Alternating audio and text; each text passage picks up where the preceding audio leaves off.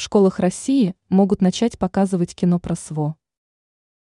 Недавно журналисты узнали о том, что в российских школах могут начать показывать документальные фильмы о специальной военной операции. По этому вопросу Министерство культуры готово оказать содействие.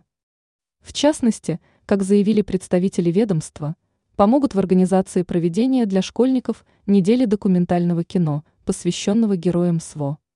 А Министерство просвещения согласилось рассмотреть возможность сотрудничества и оказания поддержки в рамках такого проекта, пишет газета «РУ» со ссылкой на известие. Кстати, ранее такую идею озвучили представители Совета Федерации и Госдумы России. Предлагалось начать показывать в школах страны документальные фильмы о СВО уже с сентября 2023 года. В Минкультуры говорили, что с этого года ведется активная работа по демонстрации документальных картин по теме СВО в переоборудованных кинозалах.